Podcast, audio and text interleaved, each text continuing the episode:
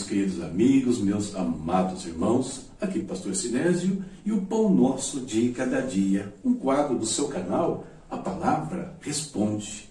Um quadro onde nós falamos com Deus, meditamos na palavra dele, buscamos a presença dele sobre as nossas vidas, as nossas casas, as nossas famílias. Fique comigo e vamos falar um pouquinho, ter um tempinho com o nosso Deus.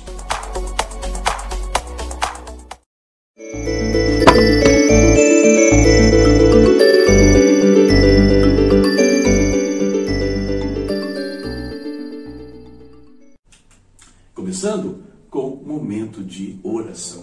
Vamos falar com o Pai. Hoje, um dos focos da minha oração hoje é que Deus afaste de nós todas aquelas pessoas que podem nos prejudicar, principalmente com palavras e com influências negativas, e coloque perto de nós bons conselheiros, pessoas sábias, maduras, que nos ajudem a enfrentar o nosso dia a dia. Vamos falar com Deus. Querido Pai, colocamos mais uma vez, Senhor, nossa vida nas tuas mãos. Sim, porque é o Senhor que nos concede, Deus, esta vida que nos concede mais um dia, Pai eterno. Agradecemos pela proteção, pela provisão do Senhor, meu Deus, manifestada de tantas formas, cada instante do nosso viver, meu Pai. Oh Deus, muito obrigado por tudo. Nós nos curvamos diante da tua grandeza, te adoramos, ó oh Pai, de todo o nosso coração, por tudo, Deus.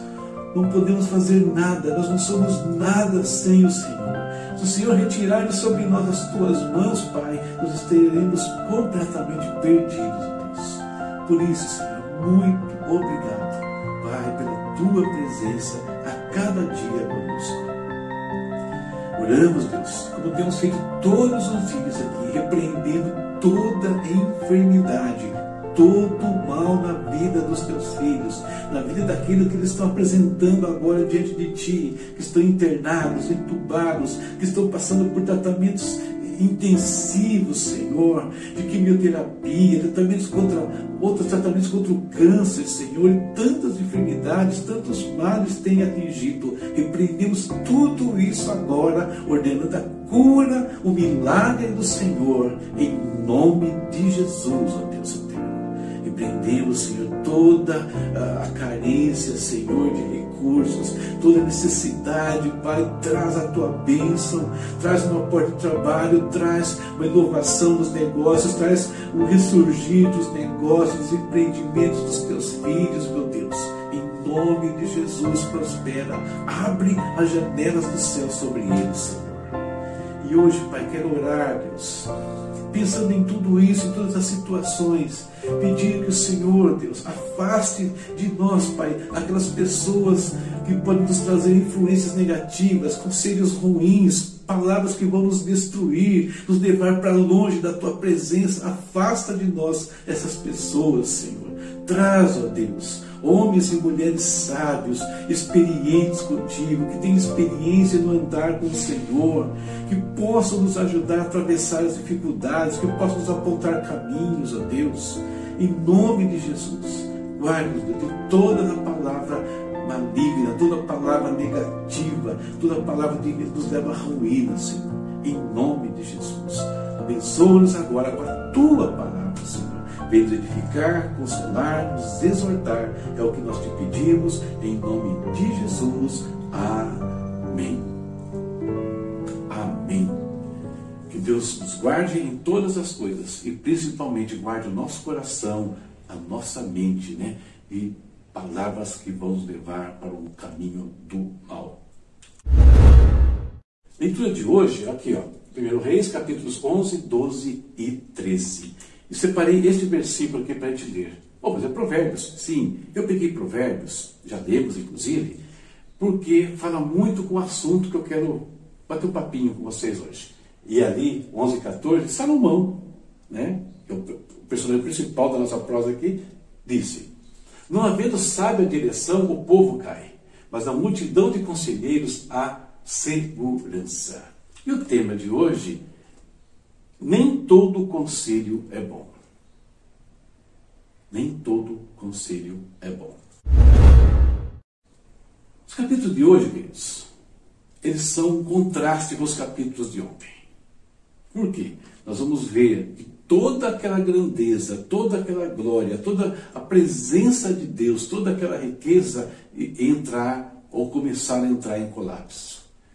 E isso acontece por um tema comum nos três capítulos. Um tema em comum vai acontecer ali é, com três pessoas, com Salomão, Roboão e com um profeta que vem de Judá. Eles vão ser influenciados, vão ser aconselhados de uma maneira que vai complicar a vida deles. Conselhos não muito bons. Ora, que, não, que nem todo conselho é bom, a gente sabe disso, né? Você sabe, eu sei. Mas como podemos reconhecer aqueles né, que devem ser rejeitados, que não devem ser seguidos? Como que a gente faz isso? É sobre isso que eu quero bater um papinho com você a partir de agora. Vamos lá? Vamos ver então esses três exemplos né, que eu separei aqui e que nos ajudam a filtrar alguns conselhos que chegam até nós. Começando com Salomão. Olha o que diz o texto né, é, que aconteceu com ele. À medida que Salomão foi envelhecendo, suas mulheres o induziram a voltar-se para outros deuses. E o seu coração já não era totalmente dedicado ao Senhor, o seu Deus, como fora o coração de Davi, seu pai. Então, a influência de Salomão veio das suas mulheres. Nós vimos aí que Salomão ele se entregou né, a uma vida de luxúria, porque 700 esposas e 300 concubinas é complicado. Então não é só a questão de alianças, não, que, com outras nações, que era um costume da época. E além disso, e Salomão até fala dessa busca dele pelo, é, pelo sentido na vida, por meio do prazer, no livro de Eclesiastes que nós lemos alguns dias atrás. Então, queridos, olha só, conselhos vindo de pessoas que estão numa rota completamente oposta ao Senhor. Era o caso das mulheres de Salomão, que o levaram a adorar os deuses, a adorar ídolos, coisa que Deus abominava. Então, algumas vezes, pessoas que não tem nenhum, é, é, não faz parte do nosso contexto, não tem nenhum convívio com o Senhor ou com o povo de Deus, vão nos dar conselhos, vão querer opinar da nossa vida. Nós temos que estar atentos. Que tipo de conselho está chegando? É, qual é a intenção? Vai nos levar para qual caminho? Eu chamei esses conselhos aqui de conselhos da carne. Por quê? São conselhos ligados à velha natureza. E às vezes, né, isso vem tanto de, de, de externo, né, de pessoas, e pode vir também dos nossos impulsos. Coisas falando aos nossos ouvidos que vão nos levar no caminhos contrários a Deus. Cuidado com os conselhos da carne. E o grande problema desses conselhos aqui é que a perda maior não é a material. A perda maior começa pela presença de Deus, pela graça de Deus. E Salomão, perdendo a presença e a graça de Deus, consequentemente a sabedoria vai junto, porque foi Deus que lhe deu sabedoria. E aí é só uma questão de tempo para todas as riquezas também irem pelo ralo. Por isso, o cuidado com esse tipo de conselho. No caso de Roboão, ele estava assumindo o governo, né, o reinado no lugar de Salomão, seu pai. Ele teve a oportunidade de consolidar nas suas mãos o governo sobre todo Israel. E para isso ele buscou conselhos. É interessante que, assim como Salomão, ele buscou conselhos lá. Só que Salomão falou com Deus. Ele foi falar com as autoridades, mas também falou com outro grupo, né? o grupo de jovens que eram os amigos dele de infância ali. Olha o que diz o texto. Mas o rei lhe respondeu asperamente. Rejeitando o conselho das autoridades de Israel, seguiu o conselho dos jovens e disse: Meu pai lhes tornou pesado o jugo, eu o tornarei ainda mais pesado. Meu pai os castigou com simples chicotes, eu os castigarei com chicotes pontiagudos. Na versão corrigida, fala: Eu vos castigarei com escorpiões. Olha só. Roboão então teve a oportunidade, teve o conselho das autoridades de Israel, mas preferiu seguir o conselho dos jovens que tinham nascido com ele. E eu chamei isso aqui de conselho da imaturidade. Quando nós precisarmos de instrução para nossas vidas, algum conselho para alguma uma decisão que a gente precisa tomar, busquemos isso em pessoas maduras. Quando eu falo em pessoa madura, não estou me referindo, é, referindo à idade. Estou me referindo a pessoas que têm experiência de vida, que podem opinar naquilo que nós precisamos decidir. Principalmente pessoas que têm vida com Deus. Então, não podemos buscar conselhos de quem não tem experiência com Deus, quem não tem nenhum lastro né, para opinar naquilo que nós precisamos. Então, é um outro tipo de conselho que temos que tomar cuidado da imaturidade. E a perda, nesse caso da imaturidade, é não desfrutar da plenitude daquilo que Deus tem. Roboão ia governar sobre todo Israel. Por conta de seguir o caminho da imaturidade, ele ficou apenas com duas tribos, Judá e Benjamim. Percebe? Quando nós somos imaturos, nós perdemos. Não vamos perder a bênção de Deus no todo, mas não desfrutamos da plenitude do que o Senhor tem para cada um de nós. E por último, aquele que para mim é o mais perigoso e o exemplo mais triste que nós temos da leitura de hoje: o profeta de Judá.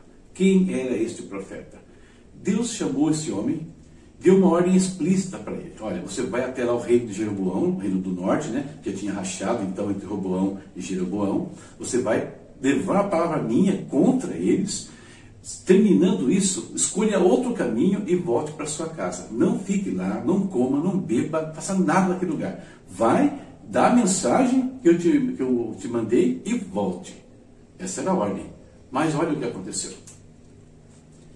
No caminho, já de retorno para sua casa, um profeta lá da região, profeta idoso, diz, foi atrás dele e disse assim: Eu também sou profeta como você.